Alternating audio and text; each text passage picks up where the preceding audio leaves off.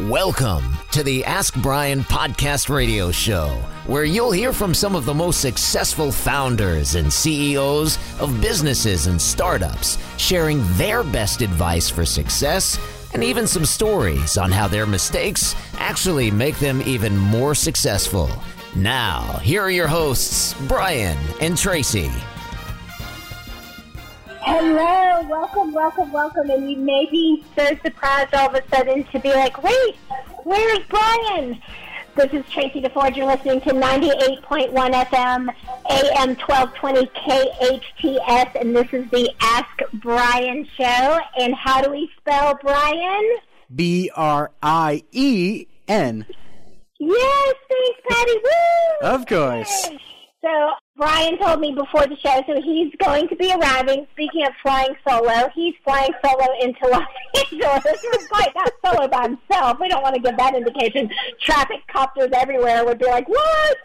uh, but no, he'll he will be joining us when his flight lands. He gets his bags and can get here as soon as possible. But until then, it's just you and me, Patty, and our fabulous guest. Yes, indeed. So for so for those of you who are new to the Ask Brien show and don't even know who Brien is, but you do know that it's not usually spelled B-R-I-E-N, we want to showcase why we think the E is so important in AskBrien.com. So Patty, the number one reason the E is important is because of the There are a number of words that have to do with Ask Brien Traci. That's almost like our theme. It Remember? is kind of our theme. Yeah. I think the number one reason, the number one E is always the engineer. Because you have to start with the engineer. If you don't have an engineer, you don't have a show, right? Yeah, that's what I've been saying. You know, Traci, you need, you need to host this more than he does. You give me way more credit than he Oh. does. I like this. tell him that. I have, I have this, I have this like really weird intuitive feeling he's somehow listening, and this is all- all just a setup. So, He, he probably is. and, and, and probably lacks empathy for both of us right Yeah. now. What do you think about that? I, I believe he does. So- and that's another word, empathy, because we're all very empathetic. Even if We are, and so we it well. even though Brien isn't empathetic, but that's okay. We can't really, we shouldn't, we really shouldn't talk about him too badly while he's away because he will be back and he'll probably listen to the podcast version of this and be like, "What?" he has a weird Uh, way of being we- empathetic. He has a weird way, but it works. re- It he counts. It's a wonder, wonderful way. So we've got expertise, we've got entrepreneurship, we have got enthusiasm. We are never lacking enthusiasm Or excitement. so- or excitement. And what else am I missing here? Enthusiasm, excitement, entrepreneurship, experts. Our Ooh. guest, we have a great expert guest. Yes, that's for yes, sure. Indeed. Well, there is also experience because everybody is very experienced in their field, and effort because we all give 110% effort in what we do here. And we do give 110% effort, and especially bringing you the show, which we love talking about our stories with our experts and their entrepreneurship journeys and everything that they do to make the world excellent. Hey, there we go. That was the last one, ladies and gentlemen. Okay, let's bring in our guest. Yes. I I'm so excited about this guest that I had to get cut off talking to him before we could actually bring him on the show. So I can't wait to continue the conversation that we were having. Nick Lynch, co-founder and CEO of Collidescope.io. Welcome to the Ask Brien show. Awesome, guys. Thanks for having me. Well, we are so glad you're here. You, you know, speaking of putting excellence out into the world, I am so in love with the topic that we're going to be talking about today, which is social media activation, fundraising, measurement platforms, but all with the putting good into the world and working with brands and solutions. And you have an amazing story that brought you to this place, and we want to hear all about what is Collidescope io and what was your journey getting you to this place? Yeah, sure. So, you know, just to kind of set the table, you know, my, my background from a professional standpoint, uh, I've been in marketing and advertising and, and the digital space for a better part of uh, 15 years here based in Los Angeles, pretty much building solutions and technology for brands and advertisers and agencies to better target their audience on, on digital and social media. Um, but from a personal standpoint, I'm a cancer survivor. I'm a Make-A-Wish kid. They sent me to Disneyland when I was sick, and I've been a part of their amazing family you know, ever since then, as well as just supporting various nonprofits throughout my entire professional and, and personal career. And what I've seen on the marketing side, uh, actually, I've been sort of fortunate to have a front row seat into where sort of these two worlds are colliding, where where brands and, and their marketing teams are looking at social impact, corporate social responsibility, and looking to be more aligned with causes and, and nonprofits. I mean, COVID really put a huge spotlight on the fact that, that social impact marketing and investments from brands, you know, is extremely important in driving not only brand perception but really bottom line.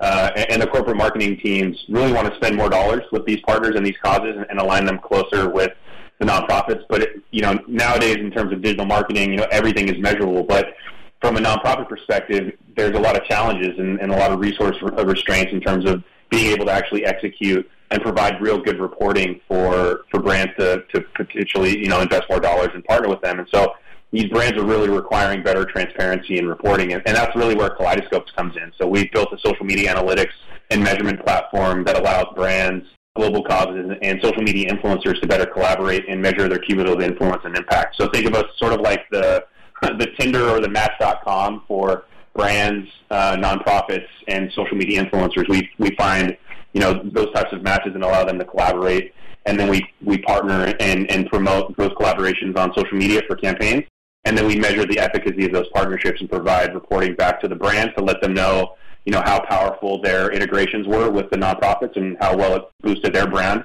as well as how well it provided you know positive impact downstream for the cause or the nonprofit that they're working with. So we're trying to essentially align incentives all around and make sure that everybody is working to, together in the most productive and collaborative and positive way to make the most impact you know they can.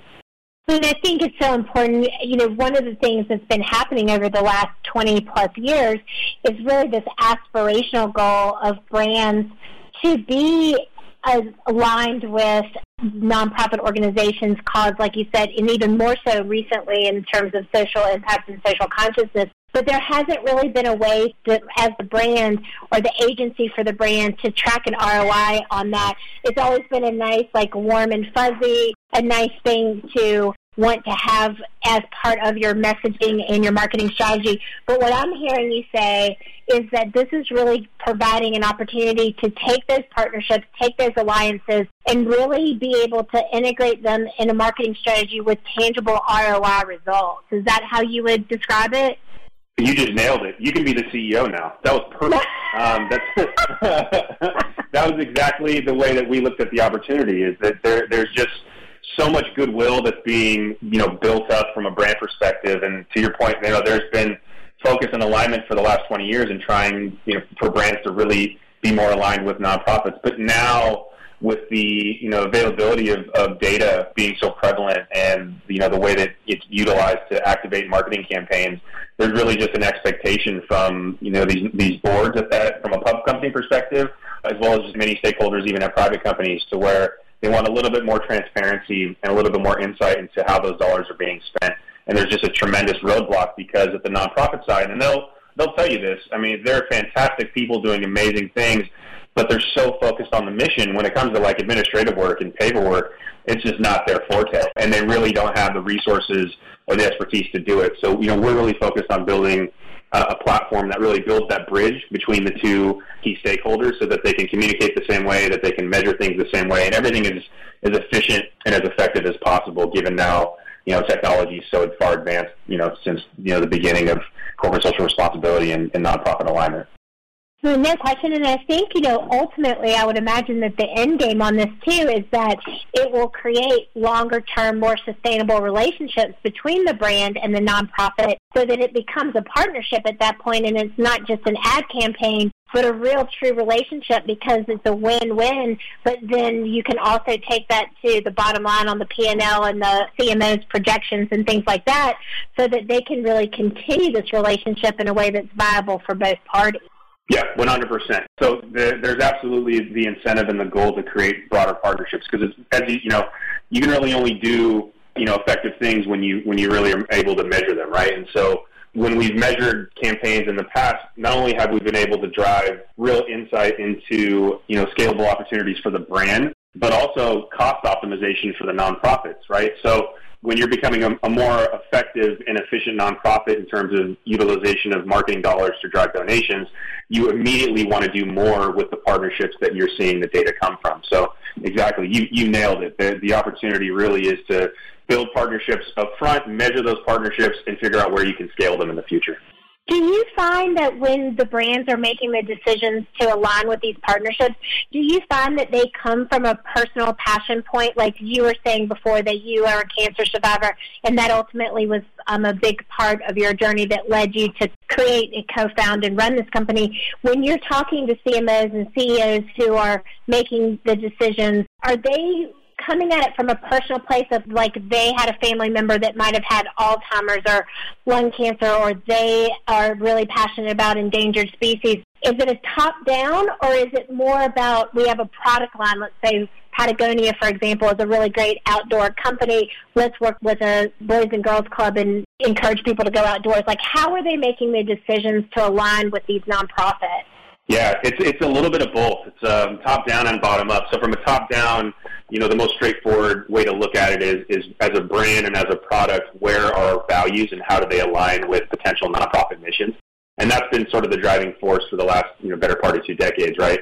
But what we're also seeing is a humongous generational shift in terms of you know really Gen Z um, really driving the you know the focus on on where brands should be focusing on you know their their corporate social responsibility initiatives, right? And it's really accelerating those conversations. And so you're seeing sort of from the bottom up this generational real leadership in terms of where their passions are aligned and where they believe you know the company and them themselves really want to focus on on the causes. So it's, we're seeing a really cool sort of merge of top down, bottom up but really momentum forward um, for, for causes that are that are aligned both professionally uh, from a business standpoint as well as personally.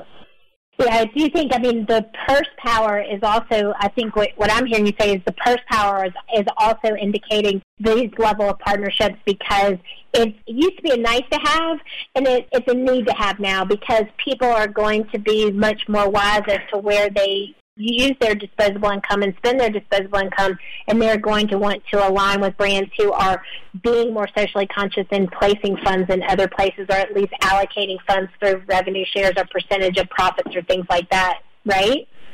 Yeah, one hundred percent. So not only not only is that happening, but also just the visibility of it. Before corporate social responsibility was a footnote on a website or maybe a newsletter that was internally circulated even as much as like three or five years ago, CS, you know, corporate social responsibility was still more looked at as a recruitment tool, right? That that hey, join a company that's doing good. But now, you know, over the last couple of years, it's really accelerated to you know this is what we're doing, and this is how we're doing it, and this is why we want our our consumers and our customers to be a part of of that value journey and this is how we want to scale it, right? And they're becoming much more deliberate and much more communicative about what corporate social responsibility means to them as a brand and how they hope to scale it in community with their customers. And so that's really where the marketing teams are now coming in. They're integrating with corporate social responsibility. You know, it's, it's no longer part of a, you know, an HR team it's really more moved into a corporate brand team and, and really focusing on what that looks like. So we're just that's we're seeing just a lot of migration happen internally and how they're how they're organizing it and how they're executing it as well.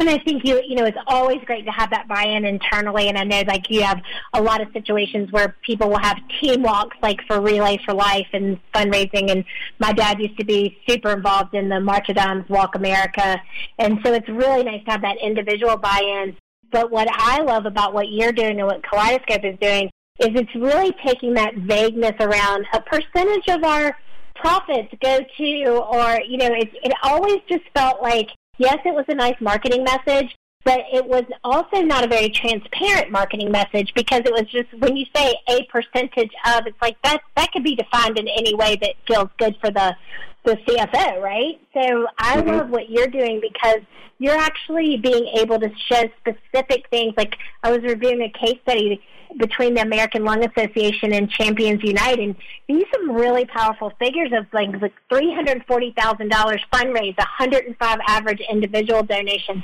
You're able to talk about four million plus social reach, and those are things that really make people trust and verify this whole alignment and then that reiterates their willingness to want to work with that company as an employee or to, as a customer.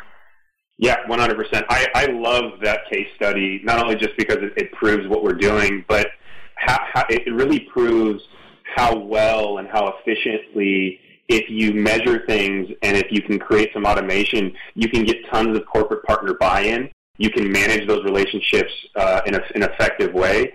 And by using those partnerships, you can raise more money than what your goal was. Because for that campaign, their goal was $250,000. So they blew through the campaign goal because they were able to measure the effective tactics of the campaign and optimize to those, those tactics, which really drove up donations. But what's also really cool is, you know, typically what you see in the nonprofit space is you expect to see anywhere from a 40 to 60% expense ratio, meaning that like whatever you're going to um, raise for your event, you're typically thinking you're going to spend almost half, right, to raise that amount.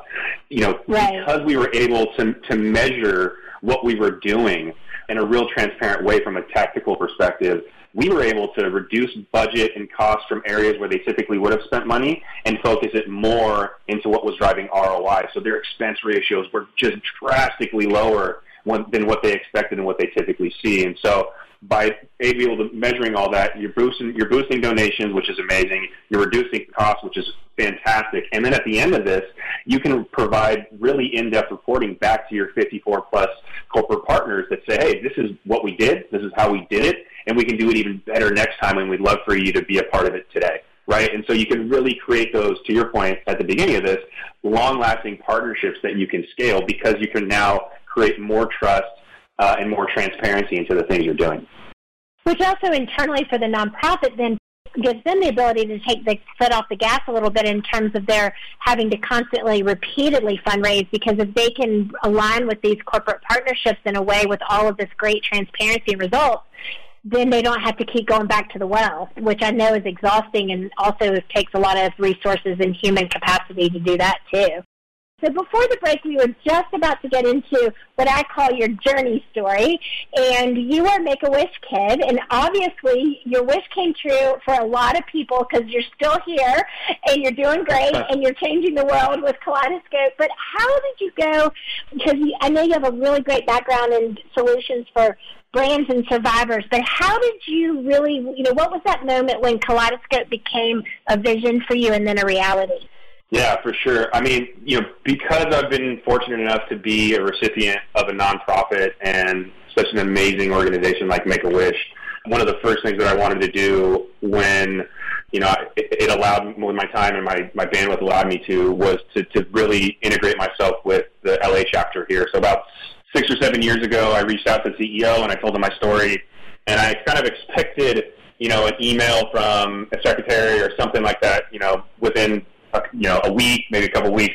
He called me like within 20 minutes of, of me sending the email, and we had this long conversation about you know my journey and, and how I could help. And so, really, from that day forward, I've been part of the advisory board for the Make a Wish um, organization here in Los Angeles. I helped them launch their Young Professionals Council, and so you know, through throughout you know my journey with them, this was sort of my first opportunity to kind of peek behind the curtain, really understand like operationally how does a nonprofit work? How does this nonprofit work? What are the operational challenges of actually running a nonprofit? And you know, because coming from the outside in, all the time you may ask like, oh, well, why can't you just do this or why can't you just do that? I mean, my my background as a marketer, I had like a, a million questions about why they weren't doing certain things, and so you know, because I was able to, to, to sit on these boards and to see firsthand you know, all of the the challenges that, that nonprofits face, not particularly just to them, but all of all nonprofits. It gave me a, a lot of clues around what could potentially be utilized or could be built in order to unlock all the opportunities for nonprofits. And so that, that hopefully gives you some context into that. And then, you know, you fast forward to, you know, March 2020, I, I'm on a plane back from Singapore. We're probably, I think this is two weeks before everything shut down in the United States. And I was having conversations with my co-founder at the time about, you know, what's going to happen when all of these nonprofits can't do in-person events, which essentially is where they get about 75% of their revenue generally. um, as a nonprofit. So what's going to happen if, when COVID shuts things down and nonprofits can't do in-person events? Like what what are they going to do? And that was really sort of the spark behind Collidescope is is, is really thinking through you know I, I now that I know operationally you know what holds nonprofits back, seeing sort of you know a couple steps ahead. What are the things that are they going to need, and then how can I create solutions to help bridge that gap? Um, you know, to to help them really move forward to help nonprofits become a little bit more digital savvy and, and more socially savvy than they are. Um, and again, admittedly, they'll tell you that they're you know couple years, maybe even decades behind sometimes in terms of how they leverage marketing. And so that was really the genesis of, of all this is really just trying to help nonprofits get through the the challenge of COVID and and and how are they going to pivot. And you know, we look ahead, and a lot of the things that nonprofits have learned through this time they're going to continue to do because they found really great success in it, more efficiency in it, less cost around it. And so, you know, I'm very thankful and appreciative of my experiences um, before this that helped me put solutions together for the nonprofit space and for the corporate social responsibility space to really help everybody work together moving forward. Well, and you know, there's been so much chaos and craziness in the world as a result of everything that everyone has gone through in the last 18 months or so. And what I'm hearing you say that I think is a really nice silver lining, and at any point in the day right now, we're looking for a silver lining. And that is that you have really opened up this new world of digital nonprofit giving and engagement, if you will, in a way that supersedes and, and works around the live event model. But we're all hoping, and I know eventually we're going to get back to the live model is never really going to go away because people are going to still want to go see live shows. They're still going to want to go to galas. They're still going to want to buy art at art auctions and all the things that really make robust nonprofit events. So what I think is a silver lining about this is that you now have this robust opportunity for them to build the bridge in between these live events, but also as a whole other, maybe even broader revenue stream for them above and beyond just their one annual event or their quarterly events or things like that. So this is a sustainable thing for them to do fundraising going forward, right? Absolutely. I mean, there, there's no reason why that you know you can't start activate reactivating your you know your galas and your auctions, but also do things like a campaign. Let's say with Bloomingdale's, right? Their their Bloomingdale's will do every quarter or so. They'll do sort of like their roundup campaigns for a charity of their choice. There's no reason why a charity, an influencer, and a brand like Bloomingdale's couldn't work together to do some online campaigns to push people towards something in person, right, or online, right? And so there's ways. Those are the big things that we're seeing is that we gotta we gotta make sure that all of these people who want to do good can find opportunities together, and then we can support those opportunities online. That's the big thing that we're we're building this platform for. And so we're really talking a lot and focus a lot on the opportunities for the nonprofits to really optimize your platform and generate revenues and have really successful fundraising campaigns. Let's talk a little bit about your model with Collidescope.io. What is your business model and how do you monetize Collidescope? Yeah, absolutely. So the way that we're focused, I mean, we're a software as a service company, a SaaS company, and so we've built software that, that nonprofits and corporate brands can, can license. And so our software allows them to discover opportunities where there's alignment uh, between the, you know, again, nonprofits, corporate brands, and, and influencers, and then they can manage those those communications and those campaigns and, and measurement all in one platform. So we'll charge, uh, you know, a monthly software fee to access and utilize our software, and then we also have opportunities to, you know, activate things like donation collection as well as, you know, a managed service. So there are a lot of brands and or agencies as well as nonprofits who want to execute campaigns but may need some additional support or some additional resources. And so we can provide some managed services to help, you know, set up and, and execute and optimize the campaigns if, if they don't have the ability to. So those are sort of the three core models that we leverage, which is the software, the donation collection and processing, and the managed services.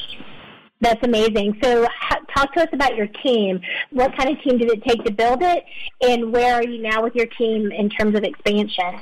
Yeah, absolutely. So we we've been super fortunate. Um, my we have I have two co-founders. One of my co-founders I've worked with for the past almost five years in influencer marketing and social media marketing, and then my third co-founder, uh, our technical co-founder. All three of us have actually worked together for a better part of three and a half or four years actually building solutions for brands to better work with influencers. And so when this opportunity kind of came to us uh, at the beginning of last year, we realized that we could repurpose a lot of the existing IP and the existing technology and really just sort of reskin it and retool it and refocus it a little bit to be focused more on the nonprofit space. So they, they've been great, great co-founders and with lots of experience, um, which has been awesome. Um, and so, you know, we have our technical team is actually based in Thailand, but our, our core sort of operational teams here in the United States. We have a small team here in the U.S., about six people, really focused on supporting our, our brands and our nonprofit partners and executing campaigns. And really where we're focused now is from a scale perspective is, you know, really reaching out to the, you know, the top brands who are focused on executing CSR campaigns, as well as the, the, the various nonprofits both in LA and California and really across the country to execute uh, and, and build out the rest of the year and moving into 2022. So that's a great question. I mean, that's a great point that I have a question around. So w- with your company, what I'm hearing you say is like you're working primarily maybe with events that are in specifically in California right now, or are you really targeting like because there's so many different layers of organizations. Like there's the um, Make a Wish, for example. So they have like a national Sure. cha- chapter. Do they have like an Sure. international, national, then regional, local, and then get down Yeah, the yeah. different cities? Sure. And so ultimately, do you want to take over the world of these organizations and then be like running campaigns on the local, regional, national, international level for independent organizations? Sure. Yeah. No. So it's, it's interesting. So our story actually, I should and I should have probably included this. Our story started in Singapore. So as I was flying back and, and, and working through these ideas from from my flight to Singapore, we have a lot of relationships with agencies, brands, influencers, the government in Singapore. Uh, the, the Singaporean government is very um, supportive of nonprofits, particularly around sustainability. And so we actually beta tested our solutions with, I think it was about a dozen and a half nonprofits in, in Singapore. Um, we, we, we found those, those nonprofits. We worked together with influencers and we built campaigns and found corporate partners and, you know, really tested, you know, battle tested our, our technology there and helped, you know, those dozen and a half nonprofits raise, I think, about $150,000 last year. So that was the beginning. And so once we were done sort of testing it in Singapore, we brought it back to the United States, and our go-to-market strategy was really around how do we leverage our existing network. So, you know, Make a Wish, American Lung Association, and several other you know nonprofits that we knew. We started to test there, and then the go-to-market really started to scale. And so we've actually you know gone outside you know of California and have focused on you know broad, broadly in the United States because to your point, there are so many different organizations everywhere. We're working mostly with national teams, and then we'll we'll spill into their local chapters or their city chapters from there, which provides a humongous scale opportunity. Because once you're a part of a national organization, you know these most of these nonprofits with uh, local chapters have anywhere from 40 to you know 200 different local chapters. So it's an opportunity to scale really nicely. Uh, and then we're also partnering with other large organizations from you know either either on the state level. So we're partnered with the Alliance of Nevada Nonprofits that supports all of the nonprofits in Nevada, which is several thousand. Um, and you know we're having other conversations with other partners that you know support several thousand and in some cases over a million nonprofits as well. So that's that's sort of the goal is to slowly roll out at the national levels and then kind of roll into the local levels and then make larger strategic partnerships at, at maybe state levels as well as global partnerships. One of the biggest markets that we're strategically eyeing is, is India. They are actually by number have the most amount of nonprofits in the world. They have about two million. The United States has about one and a half, but India has two million. So you know we're in terms of expansion uh, in internationally, really 2022, we have a, a keen eye on, on India in terms of you know their because their population's over a billion. They have two million nonprofits, and there's a lot of dollars going into there that uh, need additional transparency and support with. That's so amazing. And so I'm I know that you are working and aligning with the, brands. I know you're working and aligning with the nonprofits. How are you navigating media partnerships? Yeah, so it's interesting. A lot of the early business that we've actually been referred, and almost all the business that we've actually been able to acquire has been referrals. But a lot of it was is actually a lot of our media partners. We have a lot of PR relationships. We have a lot of other media relationships, and all the time we're getting hit up or, or recommended by those partnerships. And so they're definitely a key partner for us, and we love to figure out how to make you know synergistic opportunities around those types of relationships. Because it feels like you have you know you have this really great network within the nonprofit organizations themselves and then the brands of course have budgets to align with marketing campaigns for paid advertising. But it also feels like such a good fit for the media partners the iheart radios of the world and some of the other media outlets that could really take this image to a whole nother level in which they could be marketing solutions as well as co-oping with the brands and with the nonprofit. It feels like just such a robust network of impact. Yeah, 100%. It's funny that you bring that up. So one of the things, just to tease like some, some findings that we'll probably be releasing over the next 30 to 60 days, the big focus of what we do is, is really around transparency and analytics. And so we've been looking at the nonprofit digital spend over the last two years in terms of you know how how publishers are allocating sort of their unsold inventory and which nonprofits are getting access to that unsold inventory. I mean, there's trillions, excuse me, trillions and trillions of, of ad impressions that are unsold on a monthly basis, right? Uh, and most right. of those unsold, you know, ads are being filled with free nonprofit ads. And so it's been really interesting to look at what that is and how that how that's affecting nonprofits and who's actually getting that. So we're actually going to release some really interesting data around, you know, who's getting who's the benefactor of those free impressions and how can we better diversify and create more equitable opportunities for all nonprofits. And I'm sure the media partners would be excited to have that happen as well. I think we yep. have 100%. Brien in the house in a really noisy way. Hi. we definitely have him. Yes, I am. And I'm not screaming yet, but I will be soon. Not yet. I'm sure it will be. We've been waiting for it. Hi, welcome. We've got Nick, and we've been having an amazing conversation about Collidescope and nonprofit brand partnership. Well, I'm going to let you take most of the lead because I don't want to ask a question that has already been asked. So uh, I'll, I'll be listening in. But I do have I do have one question, and that is, do you have any competitors, and who are they? Yeah, no, it's an interesting question. So you know, there's a lot of what I kind of call the the legacy CSR space, which has been you know really great at helping brands uh, and corporate partners activate their employees to you know to volunteer, to donate, and there's a lot of amazing you know legacy software providers that do really great things in terms of donor management or some levels of email marketing Eh, you know, the guys like, you know, Salesforce and Blackbaud, which are, you know, mainstays in, in this space, definitely have bits and pieces of, of things that we're doing. But we're fortunate enough, we're, we're an early mover in the social media and influencer space when it comes to corporate social responsibility and social impact. And so we believe that because we're early movers and we have the expertise, we can build enough fortification and scale to where the incumbents don't get too ahead of themselves and, and try to try, try to compete directly. Okay. Well, what I wanted to know is whether or not, um, you know, is this like a posting thing? Like, you know, there's like 55,000 companies out there that have these posting software where you can post to five different places. There's a calendar and all that stuff. Is that what you do, or is it something different? I know it's with nonprofit. Yeah, no. So yeah, I agree. There, we we built a solution. We built a nonprofit version for of that, where you can essentially it's like a Hootsuite or a Buffer competitor. But our, our yep, core business yep. is really around the matching of, of brands, nonprofits, and influencers who are synergistically aligned, where their visions are aligned and their and their values are aligned, and then supporting those campaigns on social media and then measuring those transparently. So, you know, a good example is, you know, we talked about American Lung Association earlier before. You know, we've identi- we identified partnerships, influencer partnerships that aligned with the American Lung Association and the event that they were doing and we brought them in to do campaigns, and then we measured the efficacy of those campaigns. And so from those metrics and from those insights, we were able to identify which platforms worked best to, to raise awareness and to drive traffic and dollars. We knew which types of messaging and which types of imaging worked well. So as the campaign continued to roll out, um, we knew how to optimize and find better and larger partners and execute campaigns in, in that way. So we're really focused on the analytics and the insights around the campaign.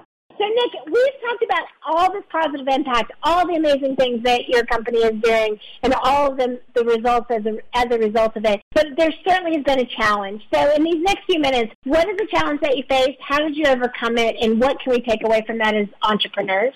Yeah, absolutely. So, you know, the, the biggest challenge that we faced as a technology company that is supporting the social impact space and particularly working with nonprofits is regardless of the fact that COVID you know, moved nonprofits in a more digital direction, there's still massive amounts of two things. One is legacy think, right? We've always done this, or we're always we've always done that. So why would we change at the nonprofit space? And so, you know, legacy think is in any organization, but but in particularly the nonprofit space, is challenging to overcome. And the other is the sort of the apprehension uh, of, tech, of utilizing technology in, in, the nonprofit space. And so, really, to focus on and try to, to overcome those, we, we really wanted to make sure that we were meeting people where they where they are, understanding where the limitations were, understanding where the knowledge gaps were, and try to create as much education, knowledge, and resources as possible. So we spent a good part of our early days talking to nonprofits.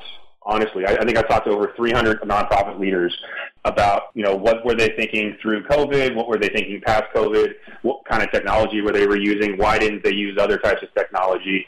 and really just listen to where again where they were in their process and in their journey as as industry executives and leaders. And then from that understanding and knowledge, really focused on building resources and education. So we have a, a really robust resources page on our website that provides free playbooks for social media that defines what social media is, that breaks down how to actually think about it and actually execute campaigns and social media organically uh, you know, what is influencer marketing? What is TikTok and why do you use TikTok? And what are some free resources around design and how do you use Canva, right? And so really taking the big reoccurring elements in those conversations and building resources around it so that we can meet our key stakeholders and our key customers where they were, build that trust early so that once we actually went back to them with solutions that they would actually have to pay for, they would understand that we were coming from a place of meeting where they were, meeting them where they needed to be, and coming from a place of empathy, knowing that that's we we know the challenges that they face, and so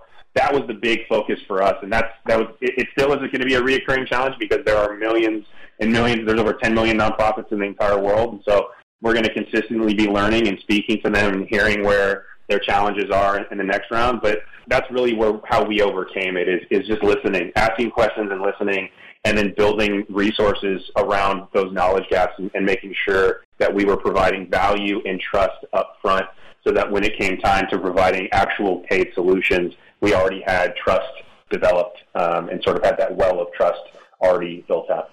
Yeah, that legacy thinking will be that'll kill you if you can't rise above it. So that's such an amazing point. How can people get in touch with you and learn more about and get engaged with your company? Yeah, absolutely. You can check us out, collidescope.io. That's Collide, C-O-L-L-I-D-E, Scope, S-C-O-P-E.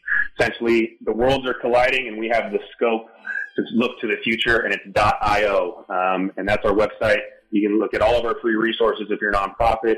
We have amazing resources if you're a brand or run a CSR team that are looking for ways to get better insight and traction into your campaigns and your social impact marketing.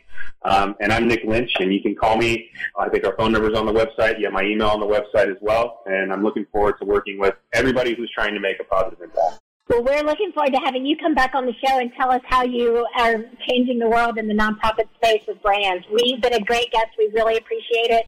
Uh, Brien, have fun in Las Vegas, baby! Don't play too many slots. I'm taking I'm taking Brien Radio and the podcast. I'm putting it on red. We'll see if we double it or or out or out. Thank you for tuning in to the Ask Brien radio show. You can listen to us every Thursday on KTHS AM 1220 and FM 98.1 or via Facebook Live or anytime wherever you listen to your podcasts.